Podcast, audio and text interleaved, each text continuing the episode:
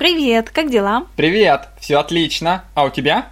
Да тоже все в порядке. Ты знаешь, что Олега вчера уволили с работы? Нет, первый раз слышу об этом. А что случилось? Хм, говорят, что он поругался с начальниками за свои ЗП. Да? Вот уж не думала. Это наш-то Тихоня?